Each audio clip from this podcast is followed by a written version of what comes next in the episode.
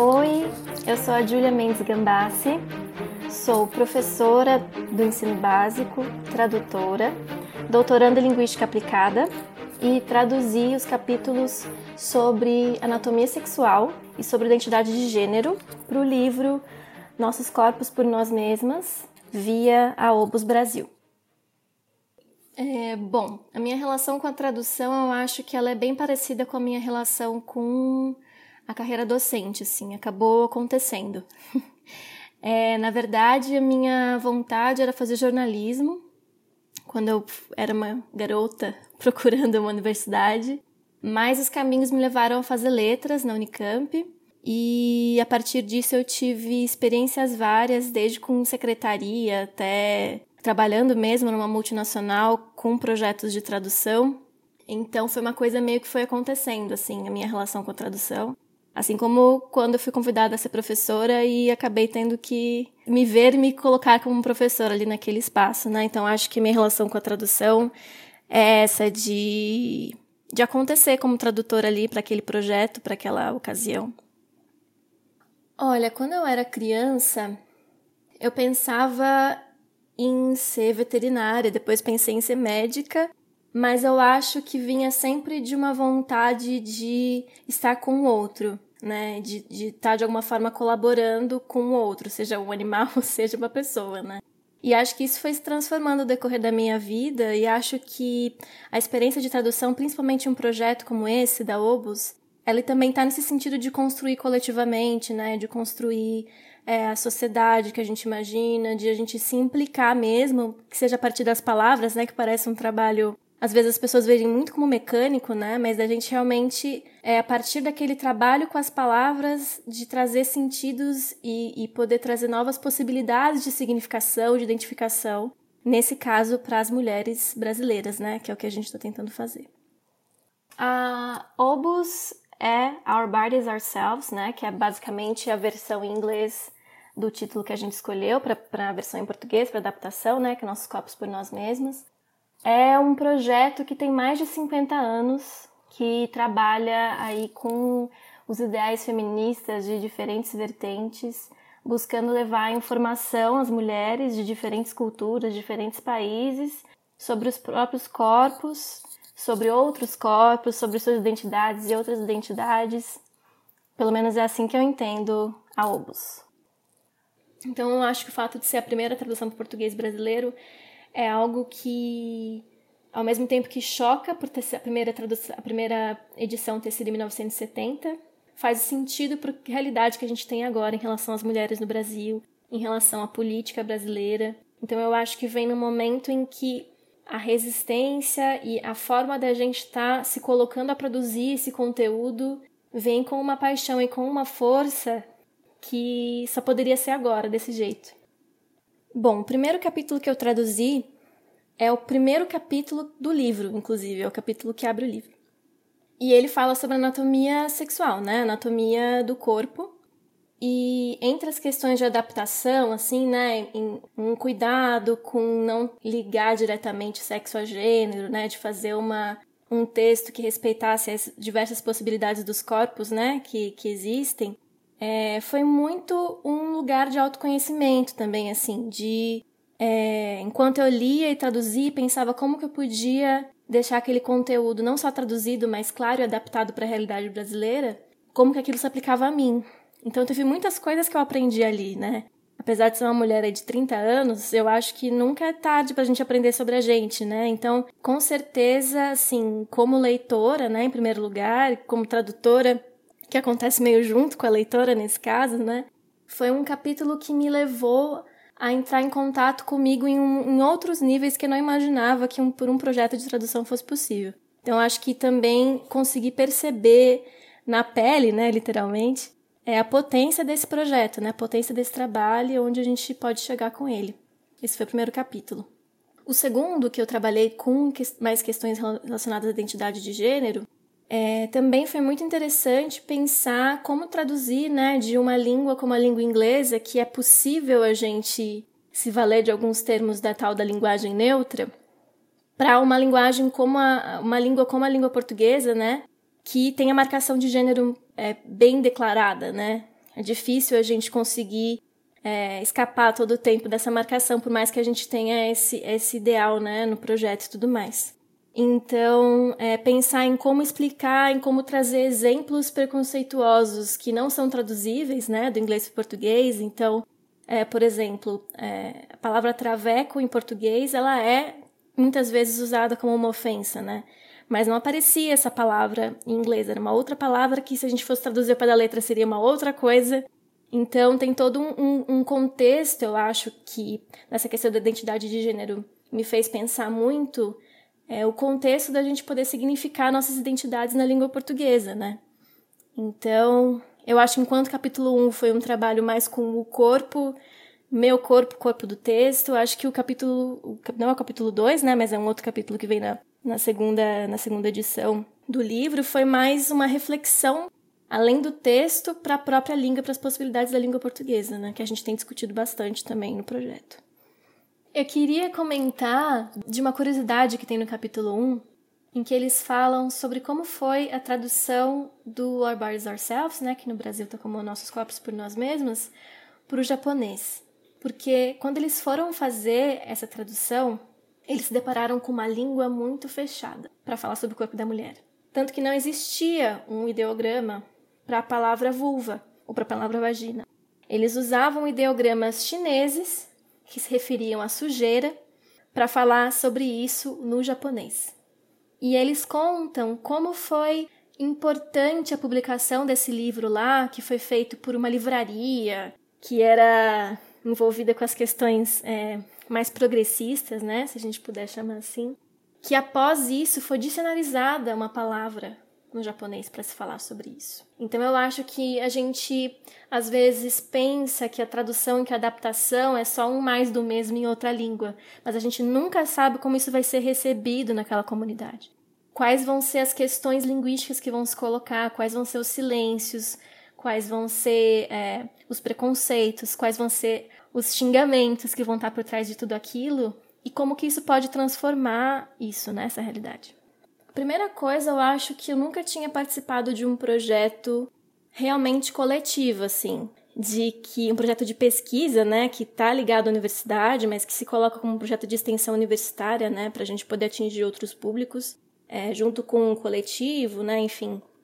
É, então, realmente um, um trabalho em grupo de, de tomar decisões muito importantes que se refletem a cada linha do livro, assim. Então, acho que uma coisa que eu aprendi foi bem isso. Acho que por mais que a gente fale que a gente sabe trabalhar em grupo, que a gente gosta de trabalhar em grupo, realmente, sim, essa oportunidade de, de participar do projeto foi algo que me fez é, realmente pensar e constituir um trabalho coletivo, né? Seja pela forma como a gente está se colocando, quais são as escolhas políticas que a gente está fazendo. É, e mais do que nunca, por mais que eu tenha lido e estudado isso no decorrer ainda dos meus anos de, de pesquisa, sobre a questão da relação da linguagem com a política e tudo mais, eu acho que nunca ficou tão claro, tão palpável para mim o quanto isso é importante, quanto isso está pulsando assim em todas as produções que a gente tem. Sejam elas um artigo que vai ser publicado ou um livro sobre saúde é, da mulher que, vai, que visa um público é, bem heterogêneo. Né? Então, essa é uma das coisas que, que, que me pegou desde o começo, assim, que eu aprendi desde o começo. Com certeza eu aprendi muitas coisas que ou eu nunca tinha visto, ou eu nunca tinha percebido a importância daquilo, né? Então, de conhecer o seu corpo, de saber o nome das coisas, de saber os sinais, de entender também, acho que é uma coisa que está presente no capítulo 1, que é o seu desejo, o que, que você gosta, o que, que você não gosta, é, de ter realmente é, essa relação com o seu corpo de uma forma muito íntima. E é até estranho, né? Porque a gente pensa, no nosso corpo, nossa intimidade, tá tudo certo. Mas na verdade, principalmente o corpo feminino, né, é um tabu para nós mesmas. Então eu acho que poder traduzir esse capítulo foi uma oportunidade de eu ver o quanto que mesmo estando em uma esfera de muito privilégio, eu ainda tinha muitos desconhecimentos sobre o meu próprio corpo. Então, eu não sou pesquisadora da área da tradução. Né? Eu trabalho com migração forçada agora no doutorado, trabalhei com identidade e encarceramento feminino no mestrado, mas eu não trabalhava diretamente com a área de tradução, né, assim, na academia, né? Trabalho, atuo como tradutor há alguns anos, mas não de uma forma tão reflexiva assim como a gente pode fazer na OBUS, né? Então, é, acho que no primeiro ou segundo ano do doutorado eu fiz uma disciplina com a professora Érica, a Érica Lima, que é uma das coordenadoras do Obus Brasil, da parte acadêmica. E é, a gente é, fez um estudo sobre algumas teorias da tradução, sobre algumas coisas de, em relação ao contexto social. E nisso surgiu o projeto, a oportunidade da Obus dela com a professora Janine, né? Professora Janine Pimentel. E ela comentou na turma que teria né, esse projeto, quem teria interesse em participar, que seria algo coletivo, que seria algo voluntário, mas que seria um trabalho muito longo e de provavelmente um retorno muito bacana, não só em relação da experiência de tradução, mas realmente nessa questão ética, nessa questão de, de construção social, desse alcance que a universidade pode ter em projetos de extensão como esse, né, e que a gente deve sempre é, investir. Então foi a partir do convite da professora Érica que eu fiquei sabendo do projeto e comecei a participar. Quando eu trabalhei com mulheres encarceradas, foi encarceramento na adolescência, né? Eu fiz esse recorte. E a questão do corpo era muito presente, principalmente por relatarem né, abusos, tanto físicos como sexuais, além dos psicológicos, né?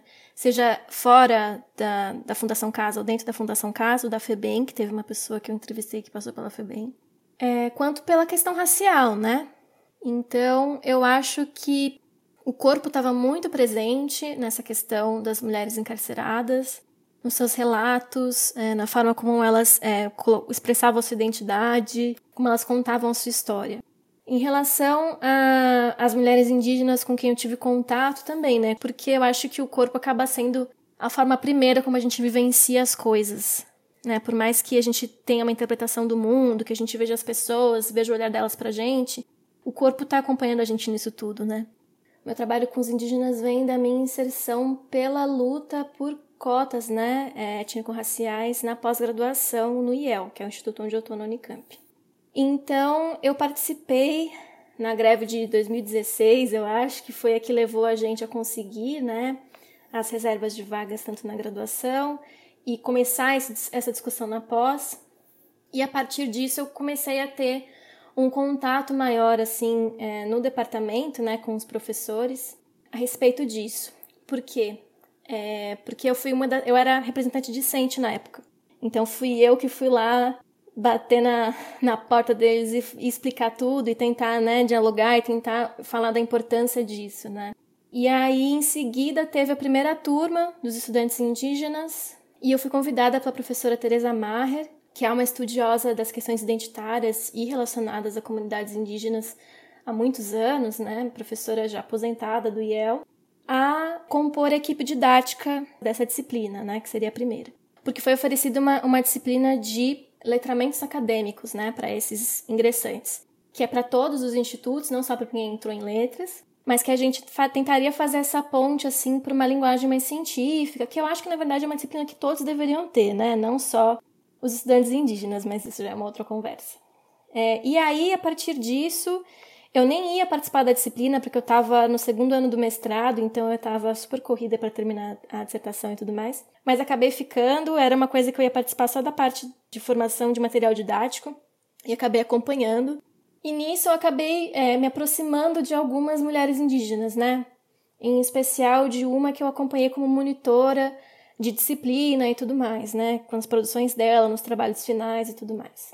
E no caso dela, uma coisa que, que me chamou muita atenção e que eu acho que vale a pena a gente destacar quando a gente fala de mulheres indígenas no contexto universitário, ou pelo menos desse contexto em que eu tive contato na Unicamp, é como que é realmente difícil para elas se manterem nesse, nesse lugar, né?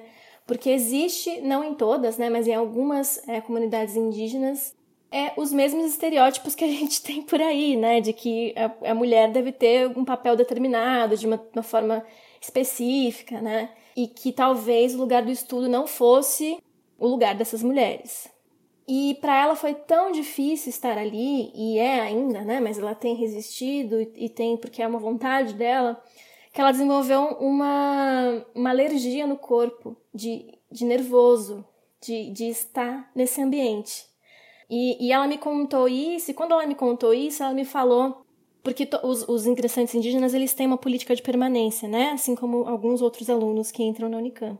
E para eles ganharem uma bolsa, que é um auxílio, né? Além deles terem a vaga na moradia, na moradia estudantil, eles ganham uma bolsa e eles têm que fazer alguns trabalhos. E ela trabalhava especificamente na creche. E ela me contava como era diferente a relação que ela via das crianças, né, que estavam ali na creche da Unicamp, filhas de alunas, de funcionários, né, filhos e filhas de alunos e funcionários, com a criação que ela teve. E que uma coisa que incomodava ela era a sujeira. Porque quando ela era pequena, a mãe dela não deixava ela se sujar de terra de jeito nenhum. E como que ela vê aquelas crianças ali na, na, daquele jeito, né, da, com aquela liberdade, era uma coisa que encantava, mas ao mesmo tempo que a incomodava. E aí, nas minhas interpretações ali dessas conversas, eu associei muito essa questão da, da, da alergia dela na pele, né? Como dela estar num outro lugar, é, é, pode até ser viagem minha, mas ela tá nesse outro lugar, assim, numa outra cultura, numa outra vivência, num outro ambiente, né? É, como que aquilo realmente tocou o corpo dela de uma forma que, que ela não conseguia falar, então que o corpo dela mostrou de outro jeito. Então acho que uma coisa que me chamou muita atenção desse meu contato com, com as mulheres indígenas, e principalmente dessa que eu tive uma aproximação maior, é realmente como a, a realidade daquele corpo é muito diferente da realidade do corpo de uma mulher branca, principalmente se essa mulher branca for de classe média, enfim, tem várias questões ali, né? Então, eu acredito que o nosso trabalho na OBUS, é, com essa questão em, relacionada à saúde da mulher, ela está muito ligada, eu acho, a essa presença do corpo nas nossas relações. Né? Então, eu acho que seja um capítulo sobre anatomia, seja um capítulo sobre identidade, sobre aborto, sobre sexo seguro, né? Eu acho que tudo isso amarra realmente as formas como o nosso corpo acompanham ou vem antes, ou vem depois, ou vem junto do nosso ser estar na sociedade, né? Então eu acho que ser mulher ou ser uma pessoa com vagina, com pênis, enfim, é, que se que se coloca nos limites às vezes de muitas situações, né, e de muitas é, realidades e vivências, eu acho que isso está passando por todas as páginas do, do nosso livro. É, seja no corpo de quem está traduzindo, seja no corpo de quem está lendo, nos corpos que participam com entrevistas, é, nos corpos que coordenam a gente, no pessoal lá dos Estados Unidos que está acompanhando o nosso trabalho. Eu acho que eu amarraria essas minhas experiências de pesquisa e de vivência com o trabalho da Obus por aí, né? Por como o nosso corpo ele tá com a gente em tudo. então, é, é muito importante que a gente tenha a, o acesso, a possibilidade de saber sobre ele. Então, eu também penso que a linguagem que a gente usa, a preocupação que a gente tem de pensar em formas para deixar isso acessível, né? Além do livro, como é que a gente pode fazer outras coisas para levar essas informações, vem muito disso também, né? Dessa preocupação da gente acessar diversas pessoas e não só quem vai ter a paciência, o tempo, a possibilidade ou o letramento de sentar e ler o nosso livro. Então, acho que esse projeto ele pega o, o nosso corpo, os nossos corpos e potencializa para que a gente realmente possa vê-lo, lê-lo, senti-lo por nós mesmos, assim, não por essa figura que aparece na mídia, por essa figura que vem né, pelos médicos, pelas nossas mães, pela nossa família. Então, acho que é por aí que, que eu amarro essa experiência toda. Ao traduzir o primeiro capítulo, algumas cenas me remeteram a questões que aconteceram comigo na minha infância, na minha adolescência. Então, para mim, acho que a parte mais difícil foi encarar os meus próprios os meus próprios demônios assim em relação com o meu corpo, né? Então, questões de abuso, questões é, médicas, questões que aconteceram comigo e que eu tinha totalmente deixado para lá da minha mente, né? Tinha, né, convenientemente esquecido. Então, eu acho que essa foi uma parte muito difícil, assim. E que eu acho que, que as mulheres, né, que o, que o nosso corpo de tradutores é praticamente composto só por mulheres, mas eu acho que nós, em alguma medida ou outra, vamos ser tocadas em pontos muito profundos no nosso trabalho de tradução. Então, eu acho que além de ser um trabalho voluntário, né, um trabalho que, que a gente está fazendo aí com muito fôlego, com muita garra, eu acho que também é muita coragem a gente estar tá nesse projeto e se manter nesse projeto por mais de um capítulo, porque não é fácil a gente se deparar com isso, né? Seja porque a gente vê relatos de preconceito e isso mexe com a gente mesmo que a gente não tenha passado, seja porque a gente vê, começa a entender da onde que vem alguns preconceitos, da onde que vem algumas falas que a gente reproduz. Então eu acho que é um trabalho de, de muita coragem, né? Então para mim foi difícil nesse sentido, E também tem as dificuldades técnicas, né? Mas que a gente sempre conta com o apoio dos colegas para discutir, mesmo que seja para chegar em lugar nenhum, mas para a gente discutir, pensar e refletir sobre essa prática tradutória que não é nada pronta, não é nada dada, né? Como alguns pensam por aí. Não é uma simples decodificação, né?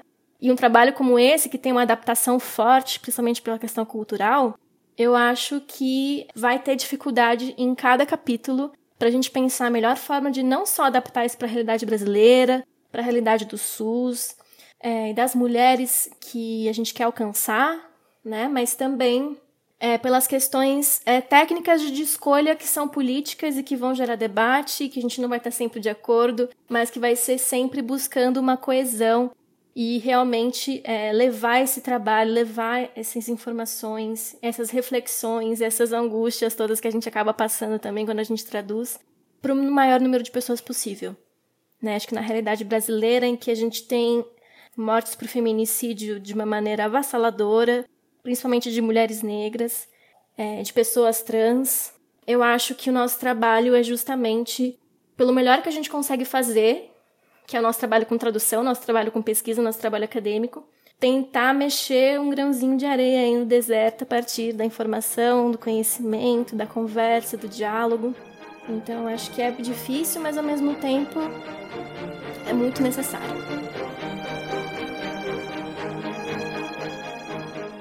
Você acabou de escutar o podcast do coletivo Obus Brasil. Para se informar mais sobre o nosso projeto, visite o site obusbrasil.com. Entrevista, edição e produção de Pérola Farias. A música é de Dexter Britton.